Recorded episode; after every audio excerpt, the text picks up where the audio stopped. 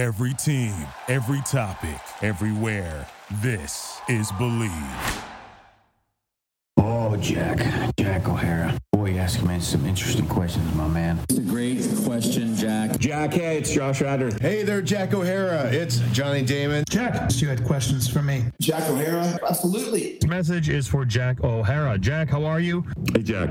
Jackie, what's going on, man? How you doing? What's going on, Jack? Listen, man, you know, you asked me a couple questions. Broadcasting around the world. You're listening to The O Show. In the show and doing your thing. I mean, you've got some pretty big name guests. I've seen your stuff, so congratulations on your success. Jack O'Hara. Much nicer guy than Conan O'Brien, with much better interviewing skills. Don't forget to share this episode on your social media. Now, let's get to it. I am so boned. I forgot to get my girl tickets for the show tomorrow, and now it's sold out. It's her freaking birthday. Oh, dude. She's totally going to break up with you. She's definitely going to break up with me. Should have used TickPick. Wait, what'd you say? TickPick. Look. Whoa. What? There are no hidden fees. What'd you guys think I said? Oh, TickPick. I thought you said TickPick. No hidden fees. Download today.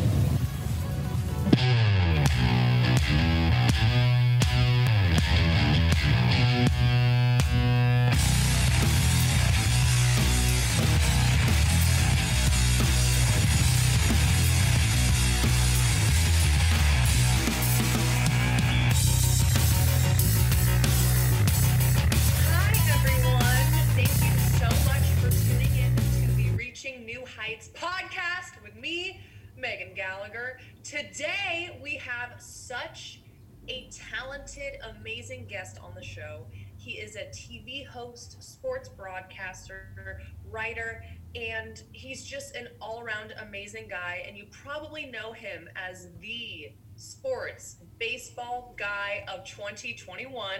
And he is best known for his podcast, The O Show.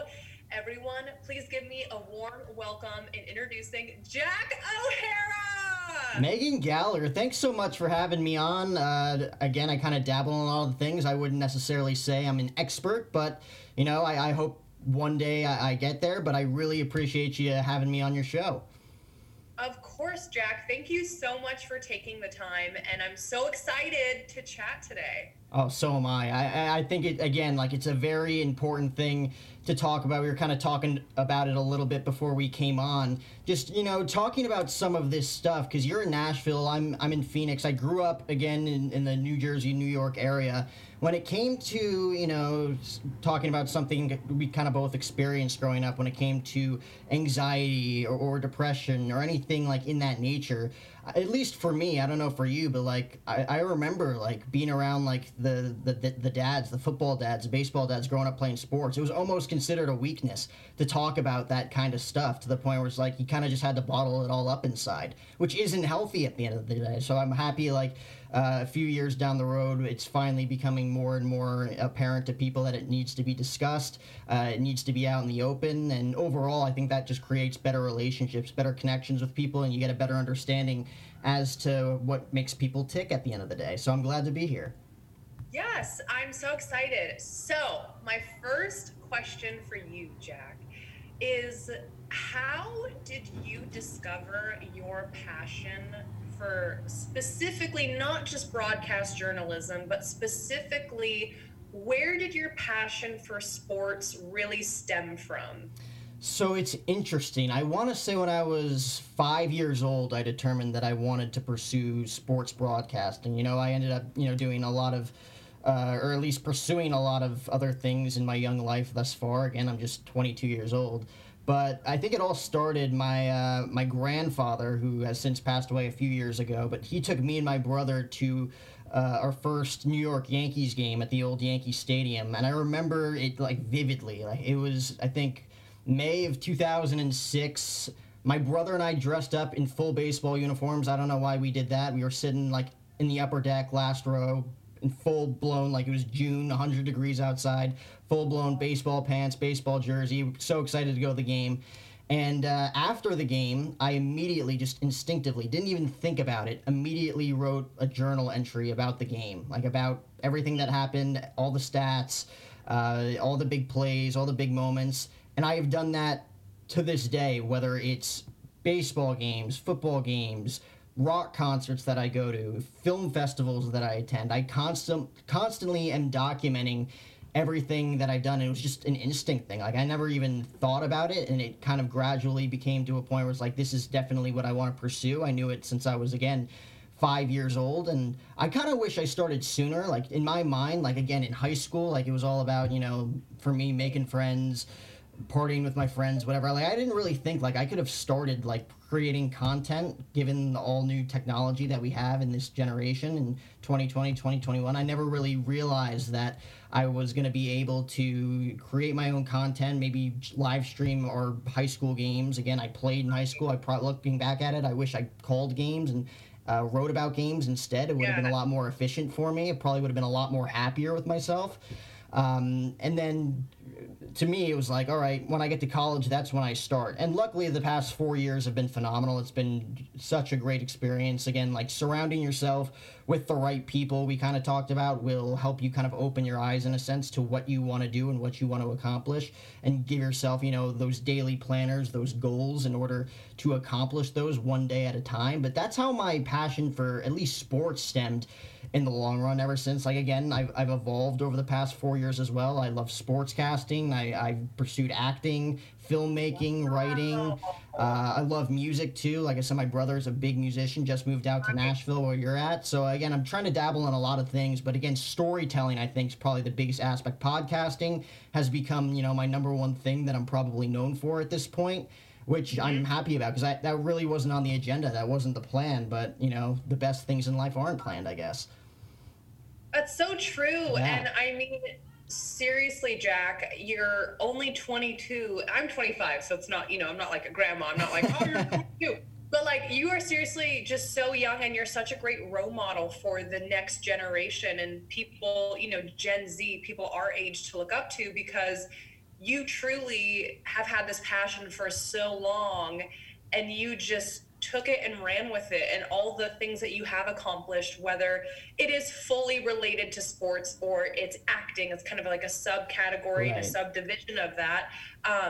That's just, I mean, it's so fascinating. And as someone, for me specifically, I did grow up in a household where, you know, back in the Bay Area, my family is an Oakland A's fan, and we loved, you know, watching those baseball games. And although, you know, right now I don't have like one team that I'm obsessed with, I love sports, and I think it's just such a powerful thing, especially, you know, during this past year has been crazy. And I think sports really remains as one of the best ways that communities can come together and find a common ground and, you know, bond with each other. Oh, yeah. I mean, it was tough, you know, those first few months when really nothing was going on, whether it was like March, April, May, like absolutely, you know, dead to rights. We kind of just had to like go off of, you know, watching encores on TV or, you know, finding new things. And I think that's probably the best thing that I did personally. I bet you did as well. Kind of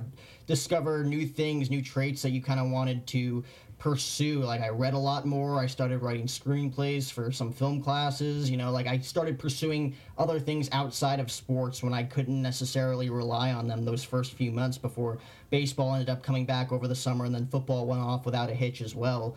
But, you know, like I was able to, again, evolve in a sense and adapt to where some people were just kind of like, oh, well, like, I'm just going to sit here. I guess there's really nothing to do. But, like, there's always something else to do. Like, you just got to, again, find that passion, find something that's going to set your soul on fire and run with it. Yes, that's so true.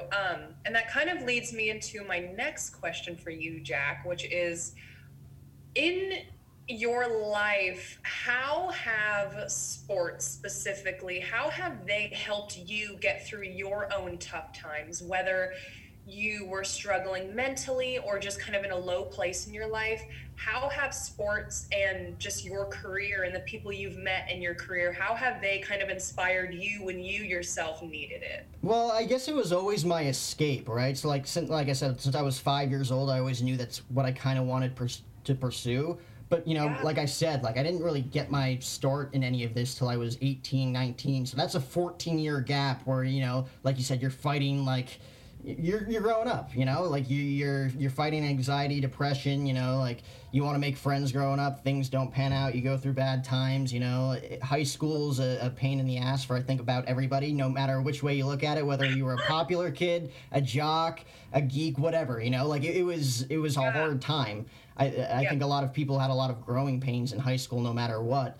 So sports, especially the New York Yankees, diehard baseball fan, diehard New York Yankees fan. That was always something that, you know, me, my brother, my father, my grandfather, all different personalities, all completely at different ends of the spectrum. We could all get together at night in the family room and watch New York Yankees baseball, which is something we were always passionate about and something that always connected the four of us because, again, we were different. My brother, big-time musician. My father in the same boat, big-time fisherman as well. My grandfather was ex-Marine. My other grandfather actually played pro baseball. So he was also, of course, a diehard Yankee fan. But that always connected us when things, again, weren't so hot in our lives, right? So, like, me dealing with anxiety, depression, you know, didn't really click with anybody growing up, you know? Like, there's a reason I went out to school in Phoenix. Like, I needed a new start, essentially, to kind of find myself, find a rhythm for myself, because it didn't happen in New Jersey. So I think, you know, going through tough times in middle school, high school, etc., whether it's, you know, extracurricular activities, playing sports, or even in the classroom, you know, like getting to go home and spend time and connect with people by watching something that we love, that really set my passion for sports, more so baseball than anything else, during that time period.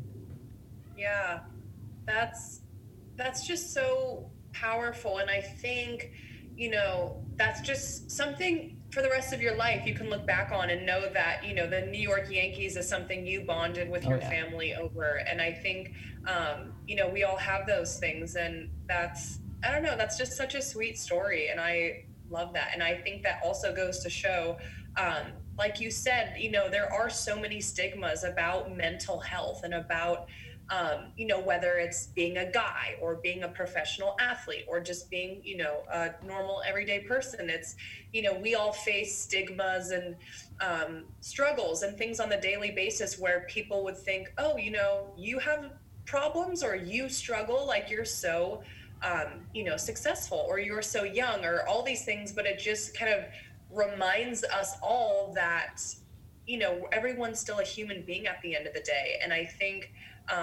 there are, you know, so many blogs and things online and websites and everything where the stigmas are ending, and there are more open conversations about what it means to be okay and about wellness. But I really, really, really feel that, especially in the professional sports world, there is such stigma, you know, with being an athlete, if you are struggling and what it means to be tough and to not show a weakness. And I think that's just, you know, such a real thing.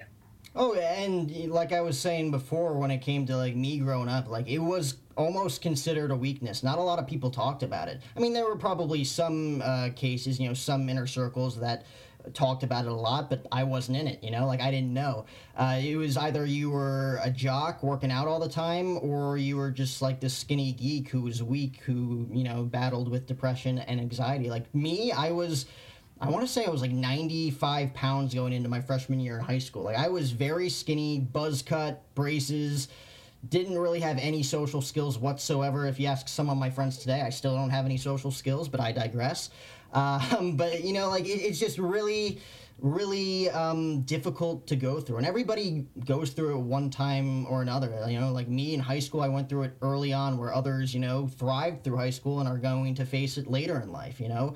One way or another, like, people are going to be hit with some sort of depression. Like, everybody's depressed, like you said. Like, it doesn't matter if it's us, if it's Leonardo DiCaprio, if it's Dwayne The Rock Johnson himself, you know, like everybody goes through depression at some point or another. So it's important to, again, talk about it and kind of reach out to people who it's obvious, or, you know, you don't necessarily see it. Because, again, like growing up being an athlete, like you don't see it in them. Yeah, and I would love to know also, Jack, in your life experience, have you ever firsthand have gone through just any type of people, you know, people judging you, or any type of experience where you are, you know, in sports, you're on the field, or you're in, you know, the zone, and you experience firsthand, maybe from a coach or from a trainer or someone who, you know, just says, oh, suck it up, or tough it out, or you're being a bait, or have you ever personally experienced that? I don't know if it was so much more that, but it was more of like, you're not living up to your full potential. Like me, again, like I was always a skinny kid. I was 90 pounds, what, 5'10", you know, and I was always told that, like, you need to eat more. And I probably eat, like, a porterhouse steak, like, once a week. A lot of my friends make fun of me. I'm, like, a regular at Longhorn Steakhouse out here. Everybody knows my name. And, like, it was always that way. Like, I always ate a lot of food. Like, I always was pounding back, like, 5,000, 6,000 calories of food a day, no matter what it was, whether it was junk food, healthy stuff, milkshakes, whatever it was.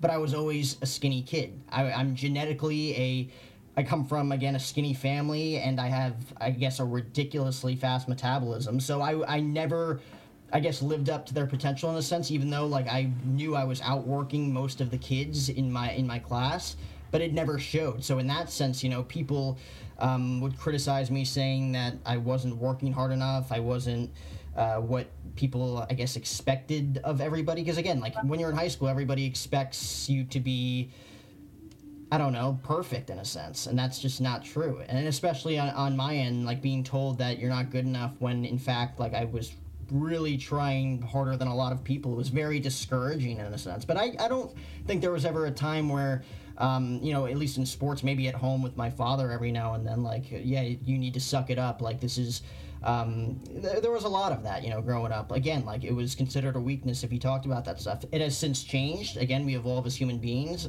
I think my father was a lot tougher on us growing up as he is now as adults. I think he understands it a lot more, that it's a personal thing, and we've had very deep personal talks about it in the past when it's come to fruition, you know. But yeah, I mean, to answer your question, there's been a few times, not one that I can, like, necessarily pick out from a haystack, but, you know, it's very common for people to have experiences like that, to where it's like, there's really nothing you could do about it in that sense. In my sense, like, there was nothing I could do about gaining weight. It took me a long time, and that was probably one of my bigger insecurities growing up, because people expected it from me, and that probably led to a lot of anxiety and depression down the road.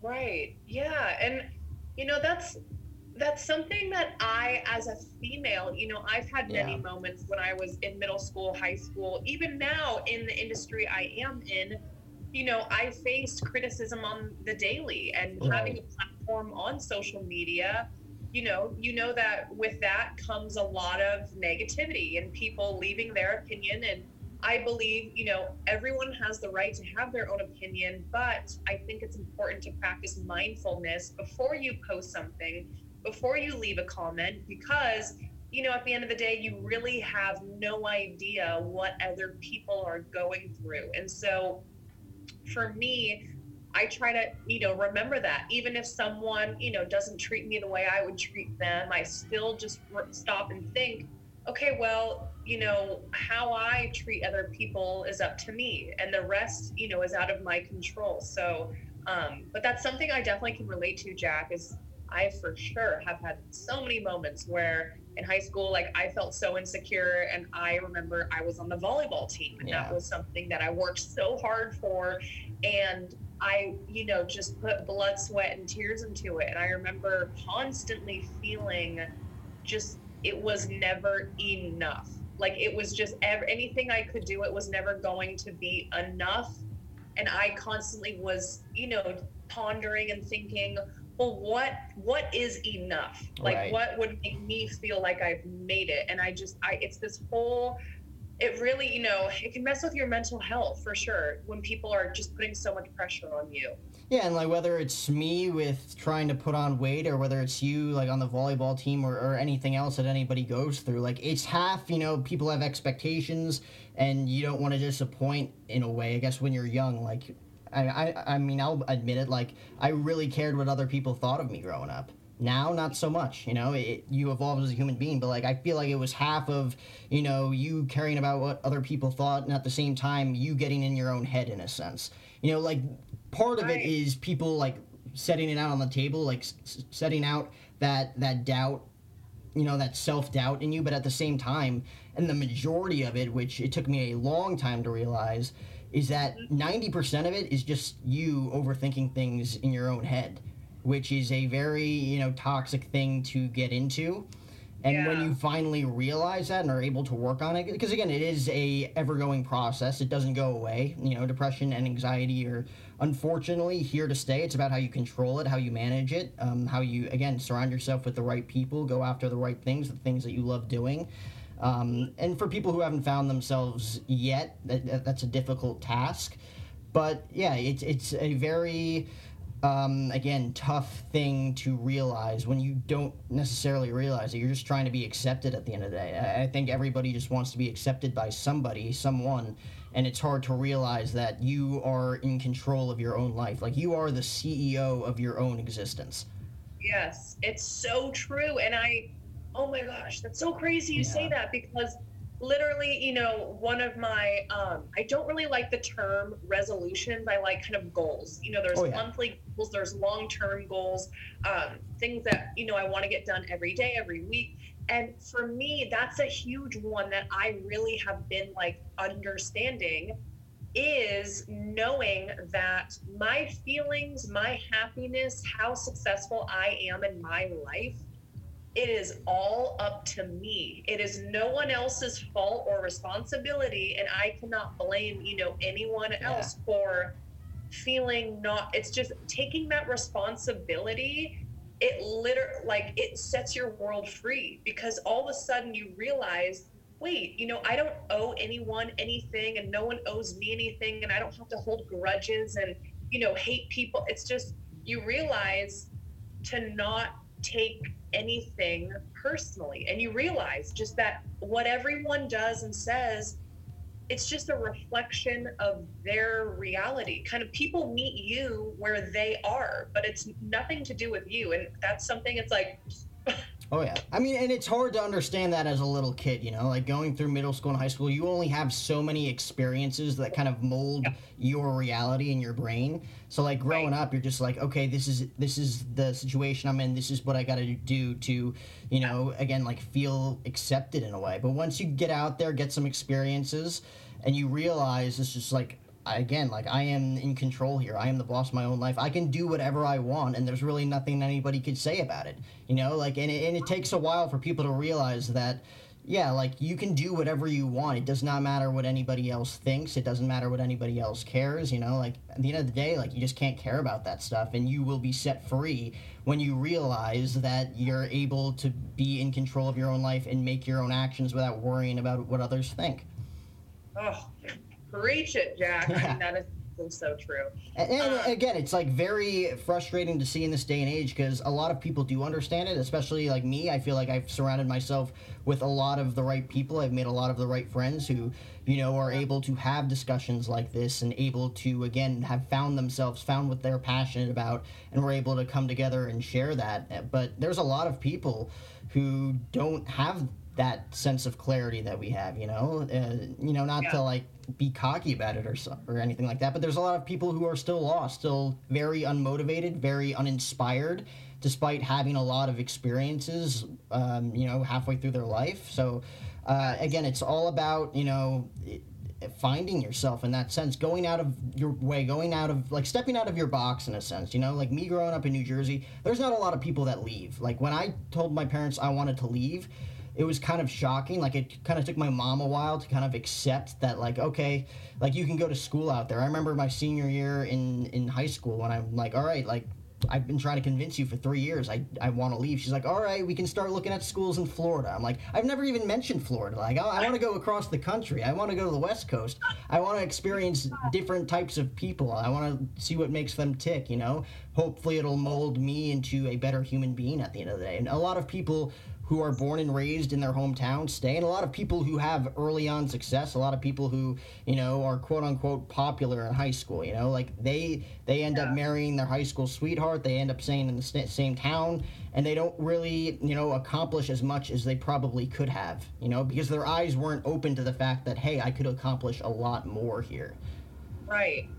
That's a really good point you made, and I think that goes back to, you know, just the way that you grew up and your morals and beliefs and what you view as a priority in life. Because you're right, for some people, you know, it is marriage and family and children, and that's just their eyes are on. That's like the prize. And for other people, you know, it's like to each their own. But I think certain people, you know, really just want to do career first, and then that kind of comes next. And for other people, it's the other way around. But yeah, I think that's really interesting. Yeah, and like, again, like having a lack of experiences growing up, like you see the way like your family came up, like my family, like I'm two parents, they had three kids, you know, like that's your reality at a young age. Like, all right, I'm going to grow up, I'm going to do that because that's the way life works. You know, and then you grow up and realize like I can do whatever I want. Like you don't have to do that. I think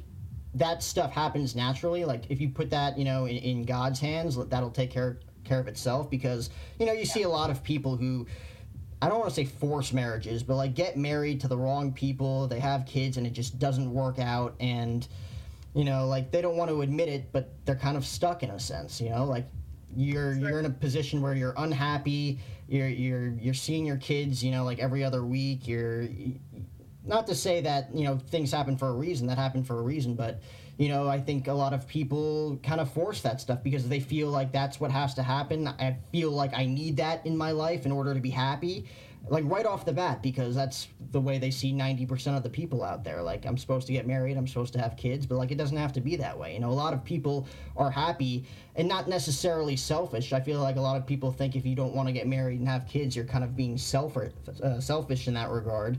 But you're not. Like at the end of the day, like everybody just wants to be happy. Like let everybody be. I never understood that. Yeah, that's so true. And I would say, you know, and I think this is like a whole other conversation where people, the Gen Z people in our age range, I think it's just such a different time and space. And I think for a lot of people our age, most, you know, people, in my opinion, all of my friends are entrepreneur go-getters, you know, really trying to build their empire first. And I think, in my opinion, I feel like, you know, that's just where I am right now. I could never imagine, you know, feeling emotionally, mentally ready for a family, or like those are really big life choices. And I think, you're so right, though, because I think a lot of people can, you know, think, oh, I'm happy once I, you know, get married. I'll be happy once I have that ring on my finger. I'll be happy. But then, you know, that kind of goes back to mental health and really feeling, you know, no, I'll be happy once it's Friday. I'll be happy once I get that gold medal. And that, in my opinion, I kind of call it horizon living, where your happiness and your joy, it's always just, you know, over there, and you are constantly, you feel like you're just, you know, chasing this thing, yet you're not remembering that it's already within you, and you just kind of have to flip on the light switch, you know. Right. It's not this far away, like an infinity pool where you're like, is the end? Oh, that's not, okay, well, it's right here. Yeah. And so I think that's such a good point, though, because with anything in life, with sports, with, you know, wanting to accomplish certain things and get to certain milestones, it's just important to remember that you yourself have to remember to feel proud and to congratulate yourself and to give yourself a pat on the back, because, or else, you know, you may forget, or else, you know, it's hard to rely. I don't know. There's just so many things, you know, to about that. So when did that all click for you? Because, again, you're very open about, you know, the experiences that you went through during your childhood. Like, when did it click for you that, like, okay, like, I can be in control of my own life in a sense? Oh, my gosh. I would say, honestly, when I was a sophomore in high school. I was about a year into therapy, and for me, my anxiety, as everyone, you know, watching knows, I'm very open and honest about my struggle with anxiety when I was younger. And I remember even as young as 3 years old, just my whole entire childhood, I just was always the anxious, you know, goofy, very energetic, and just I always felt off, but I never knew that it was a bad thing. And I never knew that something was not wrong, but I never knew that, you know, I had an actual condition. I thought, oh, this is just me. You know, I always feel this way. I always have a pit in my stomach, and that's normal. And my heart is always beating this fast, and that's normal. And then I remember when I was a freshman in high school, I just I was getting horrible panic attacks in my class, and I did not know what was going on. And I thought it was a stroke. It was a heart attack. It was so scary. And so for me, beginning of my sophomore year, I got a therapist, and it really changed my life. But I remember halfway through therapy when I was 15, I really just, something clicked where my therapist kept on saying, you know, Megan, your happiness is your responsibility. So she said, right now at this young of an age, you should really, really, really realize that it's not up to a boyfriend. It's not up to your parents. It's not up to even me, your therapist. It's up to you to feel happy yourself and to really feel like you are a complete whole person. And for a while, you know, to be totally honest, that didn't hit me, and I didn't really understand it, but it stayed with me. And I think that's such an important lesson to learn as a, you know, teenager in today's world, is just knowing that your emotions are your responsibility. Just as, you know, taking care of your physical health, you have a house, apartment, a car, things to take care of like chores. Those are your emotions and your feelings too. It's, you know, it's something that I think we can almost forget sometimes. Like for me, you know, it'll be like halfway through the day and I'm like, wait, when is the last time I checked in with myself? Like, whoa, you know, I kind of feel weird. And then once I start, you know, physically paying attention to my body and where I'm breathing, then I kind of start feeling, you know, better. And to me, that's how I take care of myself.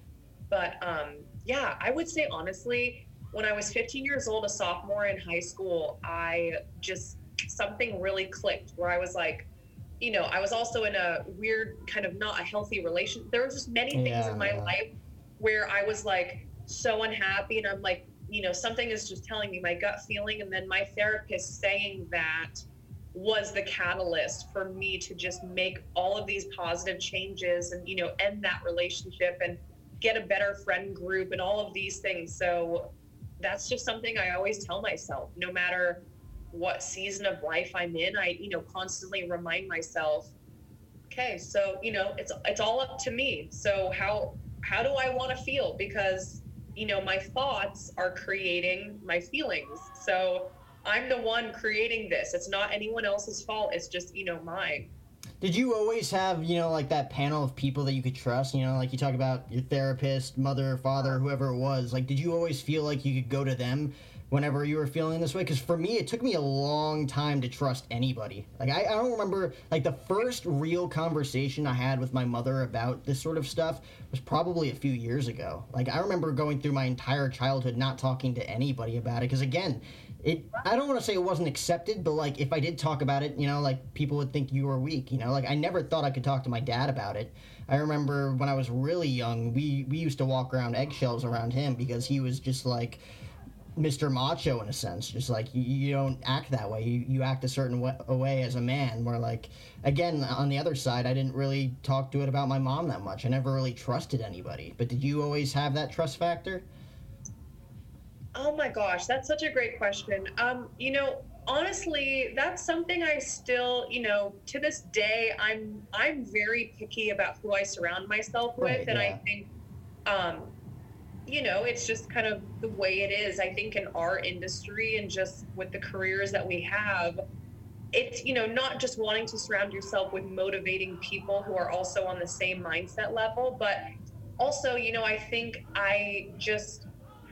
I don't know, like I'm a very selective person and I constantly am so busy all the time. But to answer your question, I would say I still only have a few select people that I really trust, you know, with my life and what's going on. But I still, you know, I still have a therapist to this day, even though I'm 25. I have a therapist. I talk with her every Tuesday. And she's here in Nashville, and that's something, I love therapy. I think it's so healthy, and I, you know, there's things constantly going on in my personal, professional life where I really am, you know, wanting to become better at, you know, kind of filtering and categorizing just, you know, what's important right now, like what's priority number one versus what is an emotion I have towards someone else, just, you know, really, so I don't, you know, take out things on other people, or I'm not kind of emotionally immature.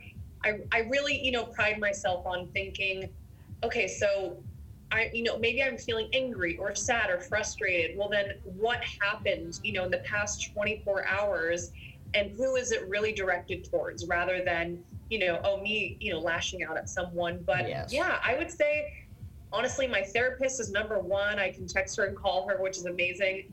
I also love my parents. I love my sister. And I have, you know, a really good friend group, and I feel grateful because I think, you know, that can just be a rare thing in today's world where you have people who not only support you and show up for you, but who also make you feel comfortable and safe, and you know that, you know, you can trust them. Right, and like you said, you were selective, which you should be, you know? Like, it's yeah. A close-knit circle in a sense of, like, there's a lot of people out there. There's very few people that you feel like you can trust. You know, you form a bond with a few people, and you feel like you can trust them, whether it is, again, your parents, siblings, family members, close friends who you become friends with. You know, it's very hard to... find those people. Like, we talk about, you know, surrounding yourself with the right people. Like, it's an easy thing to do. It really isn't. It's a lot harder than it looks to surround yourself with, you know, the right and proper people that will help guide you into a sense of happiness and fulfillment. Yes, it's so true. Okay. I feel like we kind of flip-flopped positions for a second because you're an interviewer. That's what I do. That's what I do naturally. Yeah. It happens. Okay, Jack. I have one last question for you before we jump into rapid fire, which is super fun. Oh, I love that. Questions. It's a great idea. Okay, so Jack O'Hara. Okay, so it is my personal mission in life to change the public school system. As you know, you and many people know that I love having, you know, open conversations with teenagers and high school students about mental health and self-care. And I really want to see, while I'm alive and on earth in my lifetime, I want to see mandatory classes about mental health and all that stuff be, you know, implemented into the public school system. I would love to know, in your personal experience, what is one class that you wish was taught in your high school? One class? I mean, it's probably that, like, oh my God, like that, if we had a mental health class in high school, I can only imagine the amount of attitudes that would have been adjusted growing up, like whether you were an athlete or, again, like in the theater club or whatever. Everybody probably would have gotten along. Everybody's eyes would have been wide open, like, whoa, like everybody's got their own story. Everybody's got their own struggles. Whether it's, you know, finances, issues at home, issues in relationships like you were talking about. I think a lot of people would understand everybody a lot more, which I did not have in high school. It was either you were strong or you were weak, you know? Like, I feel like... I think I went to a Catholic high school, so I think theology class was the closest thing to that, you know, talking about real-life things and having an open dialogue where people were giving testimonies and things like that. But again, still, nobody was really opening up about anything real, you know? Everybody was too afraid. Like, what are they going to say? Are they going to judge me? Are they going to talk behind my back later on? And there was a lot of that. I was, you know... I had friends who did that, unfortunately, to other people. So I think if everybody had like an open mind for a mental health class in high school, I mean, just thinking about that, like if you're able to have that down the road in schools across the nation, like, I can only imagine how happier people would be coming out of school. A lot of people would not be as resentful or bitter as people, I feel like, are coming out of high school. Yes, it's seriously so true. And, you know, as you know, COVID-19 is kind of coming to a new place, I think that teenagers are really, you know, just going through such a dark time and such a challenging, like, twisting, never-ending road. But I think, you know, the number one thing that they can really, really feel and understand is that there is a light at the end of the tunnel, but I really believe that everything is all a choice. So for me, you know, I can choose to feel happiness or I can choose to feel sadness. And even if, I mean, obviously, you know, things are going to get better. Things will go to a more normal, healthy space. But, you know, it's really up to me at the end of the day to choose to get excited again or to choose to stay in the past and think, you know, oh gosh, is this going to get better? And I don't know that, you know, it's all a choice. Oh yeah, I'm 100%. I mean, just that idea alone, like that just blew my mind. Like if we had that across the nation, things would be a lot brighter. Maybe not entirely brighter, because again, there are still people who find a way to be negative and, you know, or dig themselves in a ditch, and it's kind of hard to get out of. But I think things would be a lot smoother. It would be a lot smoother transition for a lot of people to be open-minded and talk about certain things that they weren't willing to talk about before. Right. It's so true. Okay, Jack, so are you ready for rapid fire round? This will be fun. This will be interesting. So these are some super just right, you know, first thing off the top of your head, kind of goofy questions. So number one, what is your favorite type of junk food? Ooh, Cheetos. Which is probably a good answer because Cheetos are disgusting. Like, most people don't eat Cheetos anymore. I still love Cheetos. Every now and then. I try to eat healthy, but yeah, Cheetos is probably my escape food. Okay, Cheetos. Specifically the puffs or the crispy, like, originals? Like the crispy originals. The puffs are too disgusting. Even I have to draw the line at the puffs. I can't eat those things. I love the puffs. Really? Those are favorite, yeah. I don't know. I grew up, again, in high school. I was that kid, and I cannot believe I did this, but I lived off of Kit Kat bars and Brisk iced teas. That's all I ate. You know, like I said, like, I got into a rhythm where I was eating a lot of food when I got into it, but before that, like, I just did not take care of myself at all. I didn't think to. But those were, like, the only two things I enjoyed eating. Kit Kat bars, Brisk iced tea, Cheetos. I was a mess. And then, you know, I don't eat any junk food regularly now, but when I do, it's Cheetos, the original Cheetos. I like it, original Cheetos. Yeah. So my second question is, what is the most embarrassing thing you have ever done? Like, I have done so many embarrassing things in my life. I actually have written a list about every single bad thing that's happened to me. I like it. I'll tell you this story. It's embarrassing, but at the same time, one of my favorite stories because, again, it kind of full circle goes to what we were talking about earlier. I grew up a New York Yankees fan in the era of Derek Jeter, Alex Rodriguez, you know, the big-name guys. I worked as a security guard for the Arizona Diamondbacks in Phoenix my freshman year in college, and my assigned task, it was Mother's Day, actually. I had to miss out on Mother's Day to work security in Arizona. But I got it was like purse night or whatever, so I got my mom a purse, so it was all good. And my assigned task for the night, it was like a nationally televised game. This was 2018. My assigned task was to guard the production truck where the three sportscasters were going to be coming into and out of, you know, before and after the game, which was Matt Vasgersian, who's a play-by-play voice for ESPN, and his color commentator, Alex Rodriguez, because now he does broadcasting post-playing career. Yeah, and, you know, I basically just open up the door, close it whenever they're coming in. You know, I say, hi, Mr. Rodriguez, whatever. You know, they just ignore me because who am I? But, you know, I shot my shot. But I know. And, after, you know, I'm just standing there the entire shift. And after the game is over, I'm like, all right, like, that's a wrap. I go on, like, our walkie-talkies. I'm like, can I go to the bathroom now? Because, like, I've been sitting there for, like, 4 or 5 hours at that point. They're like, yeah, whatever. So there was a porta potty probably, like, a few feet away from the production truck. And I'm going to the bathroom, and, you know, like, your worst fear, like, being in a porta potty or public bathroom is someone, you know, opening up the door, not knocking, and, you know, just walking in on you.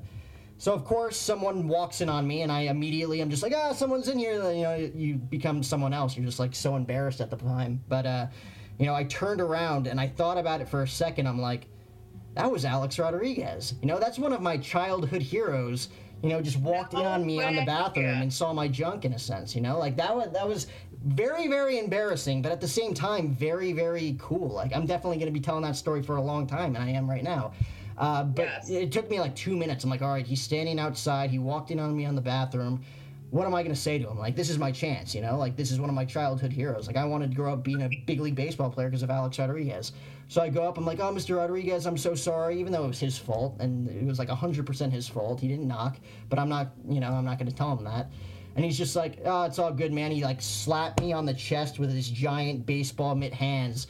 And he's like, at least it wasn't Jennifer. And I turned and looked. It was, like, at this really expensive Chevy Tahoe, and it was J-Lo just, like, awkwardly smiling my way and just waving. I'm just like, oh, this is a really awkward moment, and I just walked away.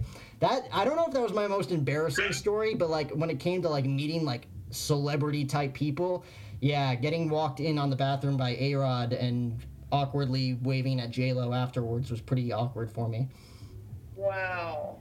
Okay, I mean, J-Lo is, like, my personal idol, so I would have, like, blown up into confetti in that moment. That's crazy. Yeah, but I was an awkward little boy, so it was kind of weird for me. I was feeling very insecure at the moment. Wow, that's so crazy. Okay, 2 more questions on the rapid fire. So, question number 3, Jack, is what is the best piece of advice you have ever received? I forget who told me this. It may have been, honestly, just online from someone, you know? Like, I have a ton of idols that I look up to, but I think selling yourself is the biggest thing that you could... That's probably the biggest piece of advice I've ever taken. Like, nobody's going to go out of their way, in a sense, to help you. You're going to have to sell yourself. Like, with me, with my podcast, like, I started that from... the ground up. I still am, in a sense, like 300 interviews deep, but, you know, like, when I first started, like, nobody really understood it. It's like, why are you starting a show? You're not famous in any way. Like, you don't have a platform. It's like, it's something I want to do. And you have to keep selling yourself, you know, keep building, you know, that character, keep building that charisma into the personality, the type of identity that you want to have. So selling yourself, especially at a young age, very hard thing to do, but if you could battle through the adversity, I think that was probably the best piece of advice I received. It may have been my dad. I really don't know, but that's probably, again, like, the most eye-opening piece of advice I've ever received. This is rapid fire, but they're like 5-minute responses, so. Yeah, no, I mean, it's like nuggets of wisdom, though, so it works perfectly. It's good content. Yes. Okay, last rapid fire question. What is the next adventure on your bucket list? Next adventure on my bucket list, probably to I'm in the process of writing my own screenplay, hopefully turn it into my first feature film. Again, I'm an aspiring filmmaker. I haven't done much yet, but I'm working on one that I plan on shooting in the fall. It takes a lot, you know, like, you have to have a certain budget. You're going to spend a lot of money on films, and given that it's my first one, it probably won't pan out the way I want to, and I have to set that mindset early on, but hope for the best. That's probably my next big goal. Again, like, I want to do so many things, whether it's sportscasting. I've had the privilege, and I've been fortunate enough to call over 200 sporting events at school and outside, and internships all over the country. You know, podcasting, I get to talk to people like you know, knowledgeable people, get to share stories with people all over the world as well, whether they're athletes, celebrities, actors, actresses, musicians. I'm a huge rock music guy, probably one of my bigger inspirations there, growing up in a music family as well. But yeah, my next thing on my list, I'd say, is filmmaking. I love that. That's so just incredible. And I think it's so brave of you, because I mean, talking with you for only, like half an hour, I've already really just realized and felt that you're such an ambitious person, and you're one of those types of people where you have a goal, you set it, and you achieve it. And it really inspires, everyone who watches this and everyone who listens, just to really take, remember that they're the CEO of their life. No one else is. And I think the only problems in life are when you give someone else the keys to the car and you're like, wait, I'm not happy. Wait, it's like, you have to remember you're in control. And I think the biggest obstacle that people face is failing. Like, a lot of people don't want to face the failure. Like, everybody fails big time one way or another, like Brad Pitt or Adam Sandler, like all of these big guys probably had the worst film experiences. They probably played the most embarrassing roles in their first few films that they ever shot. That's honestly probably the most embarrassing thing. I did a film last year where I had to portray myself as some crazy guy who was in love with a wooden chair, and they had me make out with a wooden chair on camera. And that is, just based on that reaction, that's an embarrassing thing that really isn't that funny. It's actually really embarrassing in a sense of, you have to go through certain things that really test your, not only your pride, but, test your withstand. Like, what are you willing to withstand? What are you willing to tolerate when it comes to being an actor or, an athlete? If you feel like you should be... I'm a baseball guy, so if you feel like you should be at the top of the order and you're getting benched and you don't feel, that prideful in that sense, like, you have to, again, dig down deep and figure out what to do. Like, okay, this is not what I want to do right now. How am I going to get to the point where I want to get? And I feel like the biggest failures result in the biggest breakthroughs. And I just don't feel that. I think that's a fact. I think a lot of people's biggest failures result in their biggest breakthroughs and their biggest shining moments as well. Right. That's so well said.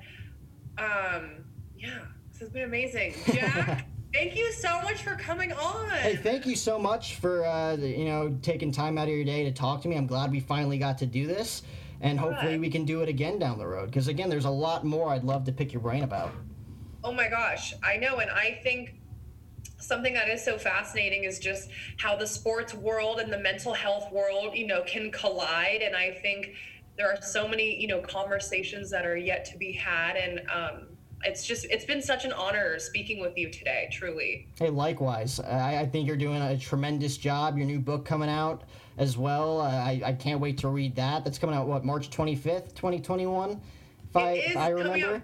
25th, yes. And it was crazy. Just last night, finally, I submitted the final draft, and I felt like I could finally breathe. Yeah. Like, it's been a long process. If for anyone who's written a book, but just to have it fully, I'm like, literally last night did a happy dance, ate a cupcake, and then called it a night. Hey, you gotta reward yourself after that. It's not as easy as it looks. A lot of people look at, again, like actors, writers, all this stuff, like it's easy, like it's a dream job. Like, it's a dream job, but it's hard. You got to put in the work. You got to put in the extra time. You really got to devote yourself. So congratulations on the new book. And again, I hope we talk again soon.